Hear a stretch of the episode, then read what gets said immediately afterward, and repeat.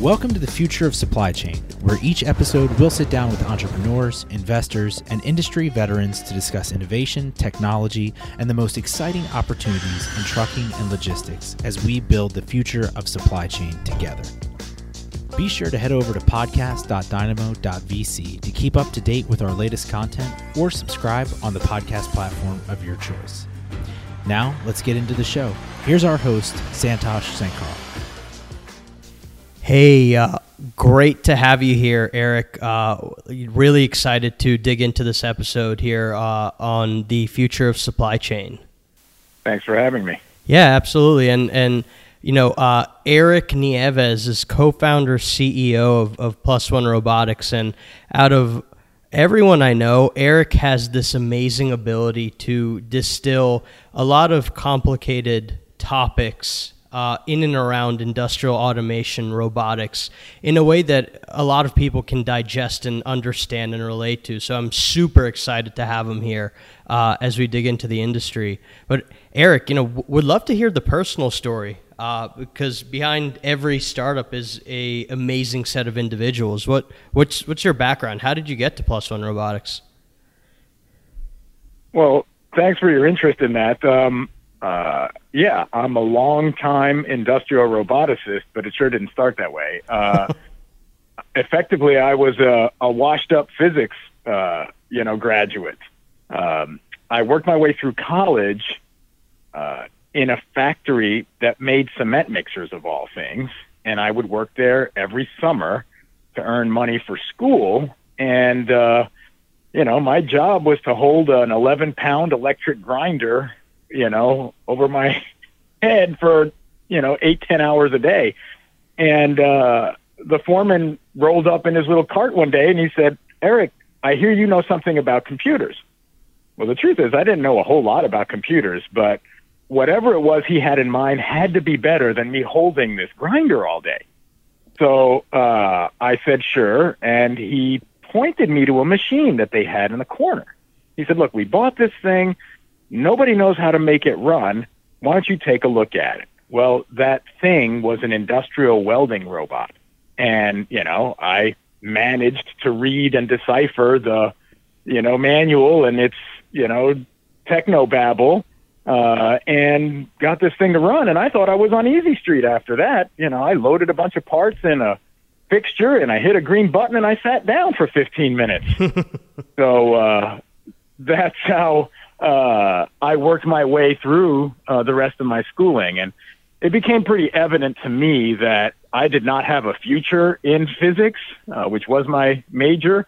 Um, and boy, robotics sure was uh, looking like a good field. And so I actually went to work for the company that made that robot, and I was there for 25 years uh, until uh, I left to form Plus One. So uh, effectively, I've been an industrial roboticist my adult life, and uh, it's been really fun to see this industry grow. Uh, you know, in the years since you know I programmed my first one in 1988. Wow, that's awesome! And uh, during that time, also you you had meaningful uh, engagement and and contributions to uh, the Southwestern Research Institute. Would you dig into that and and help us understand that? Um, that organization and, and your involvement there as well? Yes. So, Southwest Research Institute, uh, for the listeners that may not know, is a not for profit research house in San Antonio. And they do a lot of, of course, government contract work, defense, space, uh, science, and such. But they have a pretty strong robotics and industrial automation group and uh, they took an interest in ROS, ROS, the Robot Operating System, which at the time that Southwest Research, or SWRI as they're known, uh, you know, started taking an interest in ROS, it was this nascent open source robotics framework emerging out of Silicon Valley. And it was never intended for industrial applications. ROS really had their sights set on the personal robot and, you know, home robots and commercial applications, certainly not industry. but uh, Shaun Edwards uh, at Southwest Research, uh, uh, a researcher there, took note of what was happening with ROS and said, "Boy, that would really help solve thorny problems we have in industry as well." And the upshot of that was what became ROS Industrial, uh, which is, uh, you know, you can think of it as a branch or a focus group uh, or a special interest group within the ROS community that takes these tools and applies them to industrial applications. And that's been very well received in industry. Uh, and that consortium is still housed uh, at Southwest Research Institute today. And Caterpillar, Boeing, Amazon, Ford. It's a very well supported open source initiative for abstracting away some of the complexities uh, in industrial automation. Yeah, absolutely. And and uh, you know when when I have conversations, be it with with founders, uh, industry professionals, users, everybody always at some point uh, mentions ROS. So I, I, wanted to to make sure we we highlighted that. Uh, but taking a step you back bet. here, we have used the term industrial automation several times here. But what exactly do we mean by it? When, when somebody discusses industrial automation or robotics in industry, you know, what are they talking about and, and what's the historical context? Where have we come from as a long-time uh, professional in the space? Yeah, so industrial automation is a is a broad term. We often conflate it with robotics. And uh, truth be told, robotics is, is just a subset of industrial automation. So uh, if you find yourself in, uh, you know, a commercial bakery, there is a lot of industrial automation there. Uh, but it's all conveyance and processes and, uh, you know, ovens and all of this, which is now, um, you know, being managed through some set of controls. Industrial automation used to be, uh, you know, very mechanical. It was cam actuated, uh, you know, mechanisms that would, you know, produce some component or another, right? Mm-hmm. And of course, over time, we just added more and more uh, electronic control to that mix. Uh, and now you can't you don't think of industrial automation without think of it, thinking of it as a controls problem.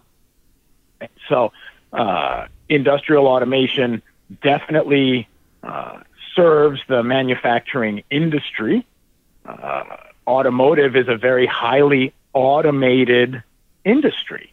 Uh, and so you see lots of automatic conveyance and maybe automatic guided vehicles and certainly many, many robots. Mm-hmm. Uh, robotics, as kind of a subset and, and in some ways the halo of industrial automation, has to be thought of in a couple of different contexts as well. So you have process robots and material handling robots. If you looked under the roof of, you know, any manufacturing concern of size, an automotive tier supplier, uh, you know, ag equipment, what have you, you're going to see lots of robots, but the majority of them are going to be process robots. These are the robots that are doing your welding, your painting, your cutting, uh, etc. And then you're going to have another set of robots that are doing material handling. These are the ones that are loading the, you know, maybe blanks into a CNC lathe and uh, doing parts exchange and maybe palletizing at the end of the line. All of those sort of material handling applications where there is no value added process per se, but still work that needs doing. Yeah. Um, everyone is familiar with uh, the three Ds of robotics. Right? When we look at applications, what do we generally see robots doing? It's either dirty, dangerous, or dull. Uh, sometimes somebody will say de- degrading to the human spirit, right? So, uh, you know, what welding is a great example of an application where uh, this is a skill that somebody has to acquire and is valuable, but it is a dangerous, uh, you know, an application. Yeah. uh, inhalation, fumes, uh, arc uh, flash in your eyes, etc. Find robots to do uh, those tasks that are you know dirty, dull, or dangerous. And and and within this world, uh, where does Plus One fit in? Where you're you're currently solving a, a lot of problems uh, in and around distribution automation. Right. So uh, Plus One was predicated on the same sort of market uh, economics that we see in manufacturing, meaning uh, there is isn't enough labor to uh, address all of the tasks required, uh, you know, et cetera. We see that in spades in distribution and logistics. Uh, it's very difficult to you know, fully staff a warehouse or a fulfillment center these days. It is the number one problem in that space is labor availability. Yep. And uh, so we saw that industrial automation and robotics uh, had a role to play to sort of uh, relieve these constraints and let the industry continue to grow. So uh, that's what Plus One is about. Is we take some of these advanced technologies that have just, you know, started to come online in the last, you know, few years and apply them to do material handling uh, robots in supply chain applications. Absolutely, yeah, and and you know, I think that in and of itself is a fascinating topic, and we're going to surely have you on um, for for another episode to really dig in there.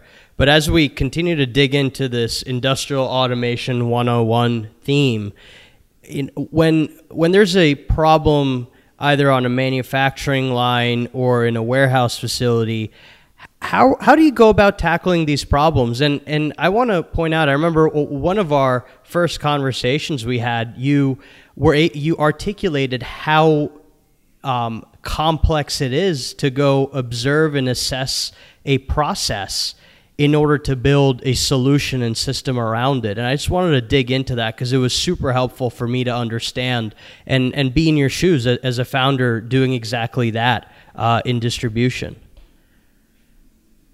Yes. Um, one of the challenges in, in this market, because in logistics, pretty much every customer you're going to, this will be their first robot, right? Uh, yeah, indeed. Is indicative of kind of where we were with manufacturing robots 20 years ago. But what it is, is you have to understand how best to elucidate what the solution really needs to do. And the generally what happens is a customer thinks they have this problem. Uh, they have, you know, some application that they either just can't keep staffing for or they've decided from an ergonomics perspective, it's it's not something they want people to be doing anymore, and they want to automate it. Okay, so they have these notions of there was a person, now let me just replace that person with a six-axis robot, and I'll be done. Well, it doesn't work that way. Mm-hmm. Uh, you know, first, um, and this is the motto at Plus One Robotics is robots work, but people rule. Yeah. People are a lot better at processes than robots are. Okay? What the robot is going to bring you is repeatability of the process and endurance. It can do the same thing over and over, and over and over can be, you know, between now and 10 years from now. So that's its value. But understanding what the application entails uh, requires a certain amount of ingenuity from, you know, the uh, engineers involved in the project, right? So here's what happens. The customer will say, I think this is what I need to do. Can you, you know, propose a robot to do X?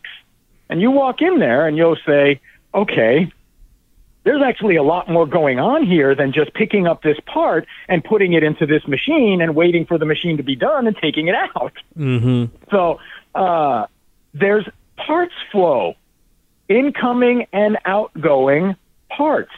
Uh, just yesterday, I was at another user that this would be their first experience with industrial automation of the robotic variety. And That's all they wanted to do was just take some parts out of a box and put them into a container. Sounds easy until you see all that happens for them to open the box initially. right? So somebody's got a knife, they're cutting the you know, box lid off. Inside the box is a plastic bag with a rubber band. Let's take the rubber band off, spread the bag out. Inside that is a label that they want to pull the label out and have it ride with the tote, okay? That's wrinkled half the time. How do you find it? How do you pick it up? Once you've done all that, then you're to what they had initially in mind, which is just taking the parts out and putting them into the tote. That's the easy part. It's all the sort of peripheral tasks we associate with the actual application at hand, and we just don't think about them. Right? Yeah. So, uh, a, a good engineer, the first thing that they look at in any application for industrial automation is what's coming in, what's going out, and what are we connecting to on both ends of this? Because the first rule of industrial automation is eliminate the process altogether if you can. Sure. Why are we doing this at all? Yeah. Right? Yeah. Um, and generally you find out, yeah, okay, we they they need to do it, but maybe they don't need to do it the way that we're doing it today.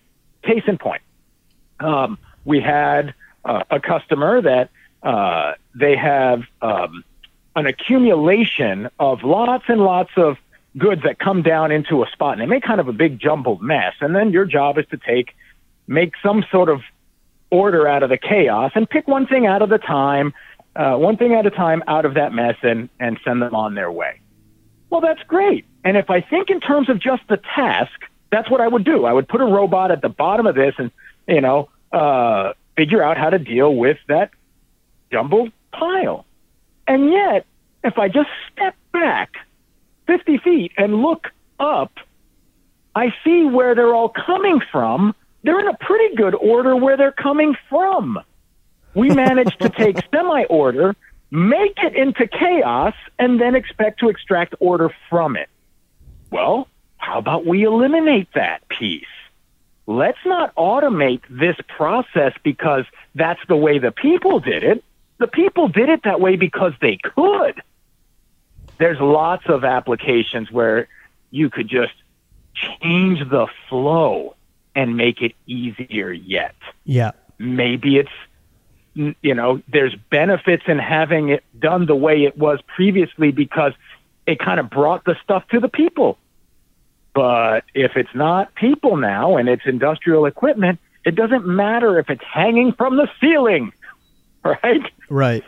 So uh, you know, so, rethink the process. So, so a, a, a couple things there really stand out. The the first being that uh, as you evaluate these situations uh, where a, a customer says, "Well, this is what we think we need solved," and you're going through and you're almost um, breaking down a broader behavior into sub processes. You gain this um, appreciation for humans because we're able to do a lot of things on yes. the edge without being told.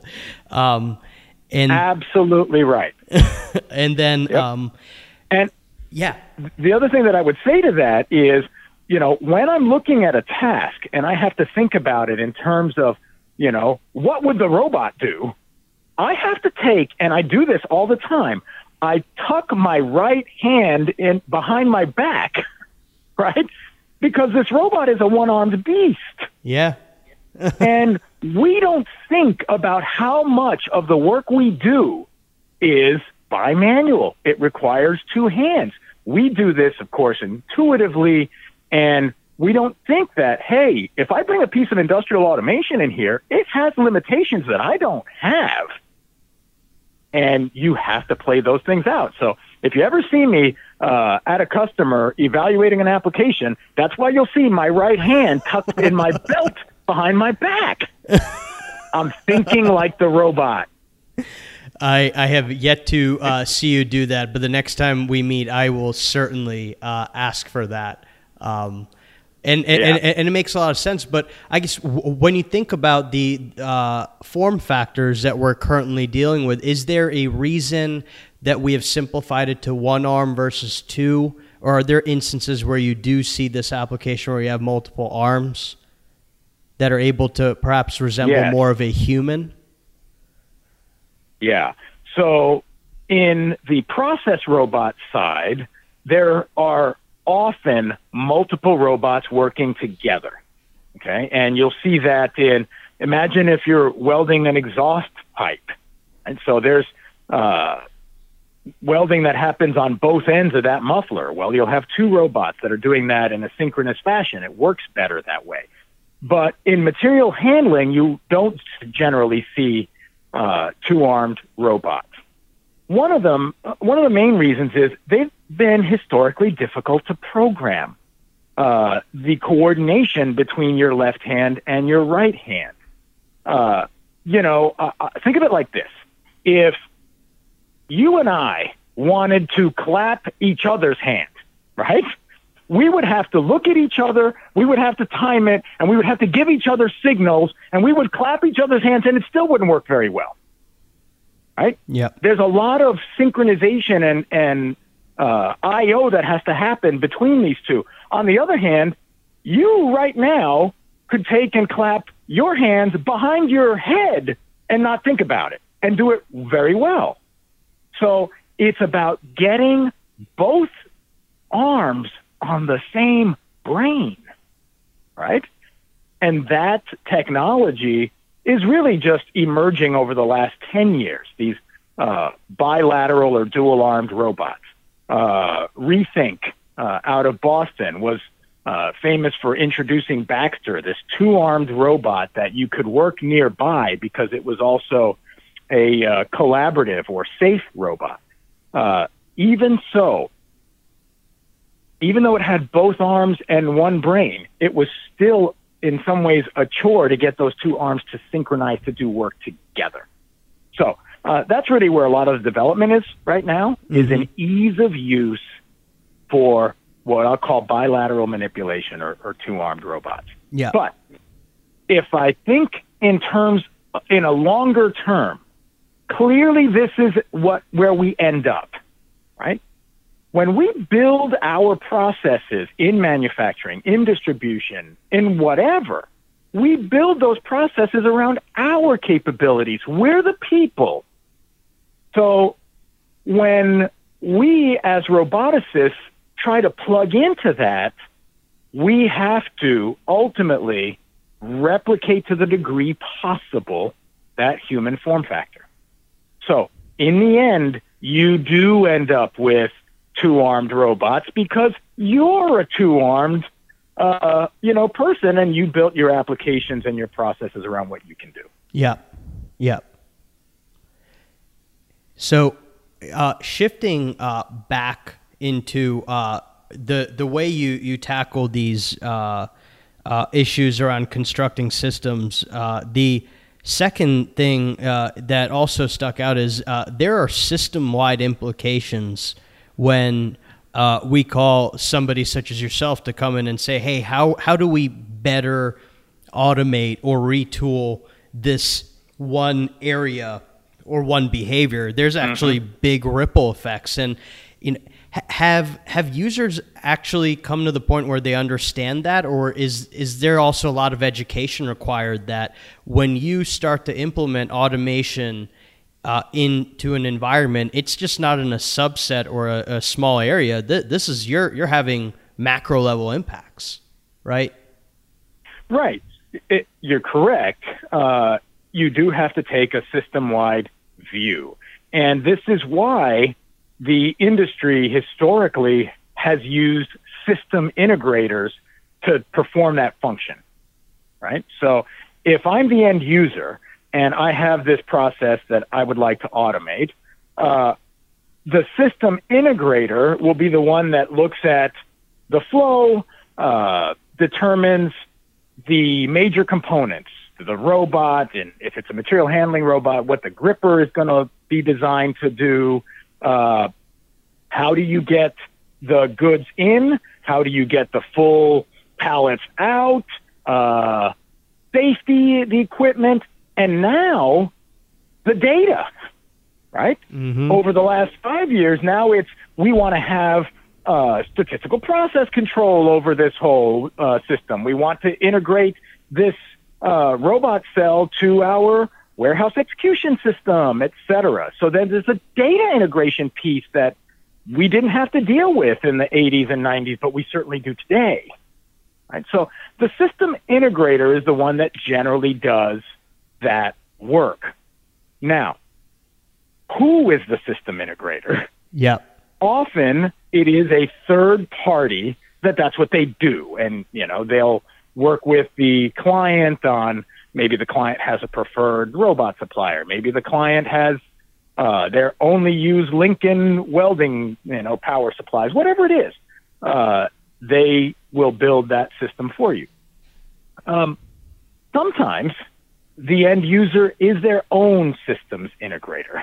If they have the engineering wherewithal and the bandwidth, and that's really the issue is, you know, often the engineering team at a facility is the one keeping the facility running and maintained and other things, and they just don't have time to go do the next thing. But if you do, then it's conceivable that the end user could be the system integrator. I bring this up because we're starting to see more of that with the emergence of collaborative robots. Mm. Right? Yeah. Collaborative robots are simpler to use, simpler to deploy, right? Uh, and they uh, take out some of the complexity of the system because they inherently address the safety problem. You can just put a force limited robot into a facility and you don't have to worry about a cage and an interlock and a light curtain and those types of things that your typical, you know, staff on your team wouldn't have a lot of exposure to. Yep. So if you eliminate that from the system, all of a sudden they go, well, I, I know what gripper I need to pick up those parts.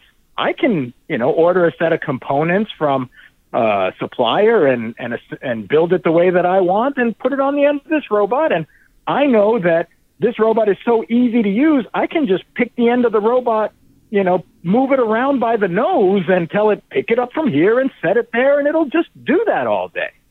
So end user as system integrator has only become enabled because the products have been, you know, developed around the notion of simplicity and ease of use. Yeah, that makes sense. So yeah, it does. Uh, I will tell you, it's limited, right? Again, that works very well on the material handling side. It doesn't work so well with painting. Yeah, you're not going to, you know, deploy a paint robot at an automotive OEM yourself. That's definitely going to require system integrators and and such. Right, and and, and a, a, a, part of it's also the dynamic that you have a, a certain skill set that scales across various different instances, right? So, uh, painting example taken between OEM A, B, and C. There's also that experience to be had. The fact that you don't just sit in OEM A, you get to see what B, C, D configurations are like, and then I think as a virtue, also cross pollinate best practices um, as well. Absolutely. Um, so, absolutely, th- this is obviously complex stuff. Um, I think you know so far you've done an amazing job uh, breaking this down. But you know, how should people think about it? Because we're talking about a world that has hardware, it has software, there are service layers on this. Um, is there a framework that, that you view the the robotics world through? Um, are there certain areas that excite you more than others where you might see value accreting for companies in the space over others? Is there areas for development uh, that, that you think we need to spend more time on? Because um, uh, also, you know, uh, Swiri has done amazing research in the space, and we need to continue to do stuff like that uh, uh, as well. So, just want to kind of take your um, um, thoughts on this because um, it, it can be a lot to swallow. Sure. You're right. And yet it's meaningful work that we're all going to have to wrestle with right? because the world isn't getting any bigger. We have limited resources in terms of human capital, and we need to apply it in the most valuable tasks that we can. And that means that a lot of the repetitive work we have to offboard to productivity tools. And that's all industrial automation or robots are, is just a means by which you can get more done and free up resources internally. So, uh, that dynamic isn't changing. We're just going to continue to, you know, uh, experience more growth, uh, many more millions of people coming online into the consumer class. There just needs to be more work done with the, the resources we have. So industrial automation has an important role to play. So when I think about it, uh, I always come back to what is the use case? How do I think about the tasks that need doing and what of them can be automated in short order? What is a longer term uh, application, meaning it requires more technology development? And, and this is what, I, what has changed over my career, is you now have an interim. It doesn't just have to be, oh, this is easily solved through uh, commercially available industrial robotics tools. Let's do that oh, this can't be solved right now. Let me just wait until the technology catches up with us in, you know, five or 10 years. Now you have this step where you can have a human robot collaboration. This is hugely important. And, and this is the way that, that I'd, I'd like to, your listeners to think about this problem is what could I do if I teamed a robot and a person. Go back to my uh, visit yesterday to that customer. We said that the robot part of it that could easily be addressed was actually taking the parts out of the open box and putting them into the next thing. But look at all of those tasks that the robot couldn't do. The, you know, cutting of the box opening and, you know, pulling the bag and getting the label out. Well, what if we left those as human tasks? Because you could have a person and a robot coexisting, working side by side. This opens up lots of opportunities for productivity gains without having to solve for X, all of the X's. Mm-hmm. Just figure out what the robot does well and figure out where the person has to, you know, complement the robot.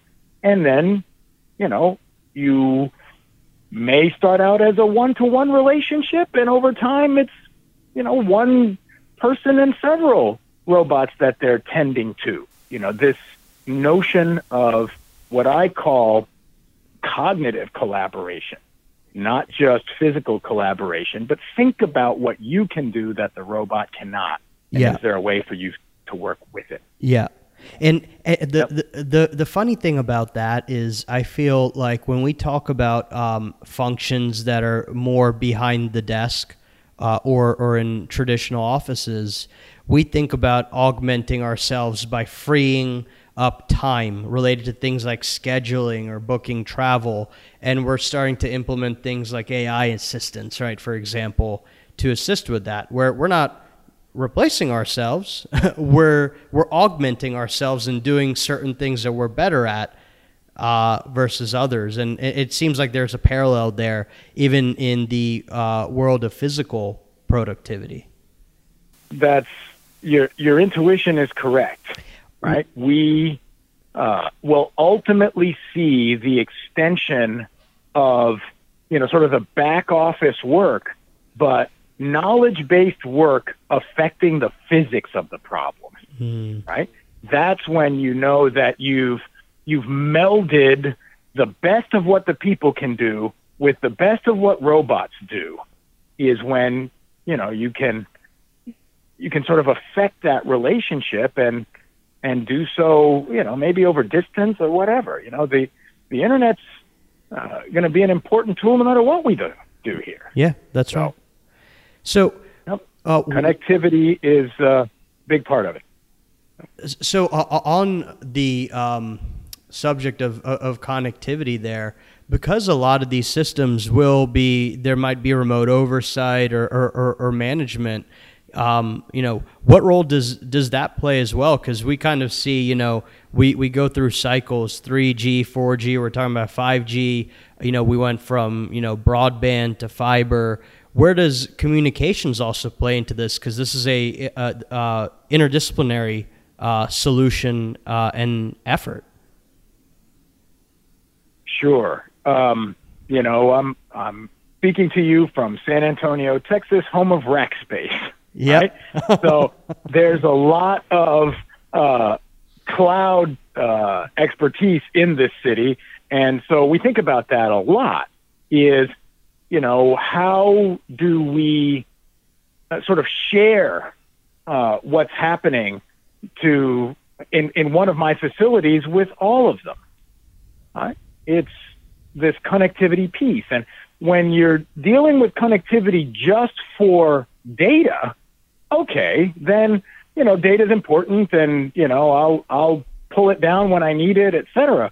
But when you're dealing with connectivity and things in motion, now of course the latency becomes much more significant to you. Yep. So, uh, yes, the advent of higher and higher speed networks just closes that loop much, much tighter and then affords you the prospect of doing things uh, that otherwise you just wouldn't be able to. So Yeah.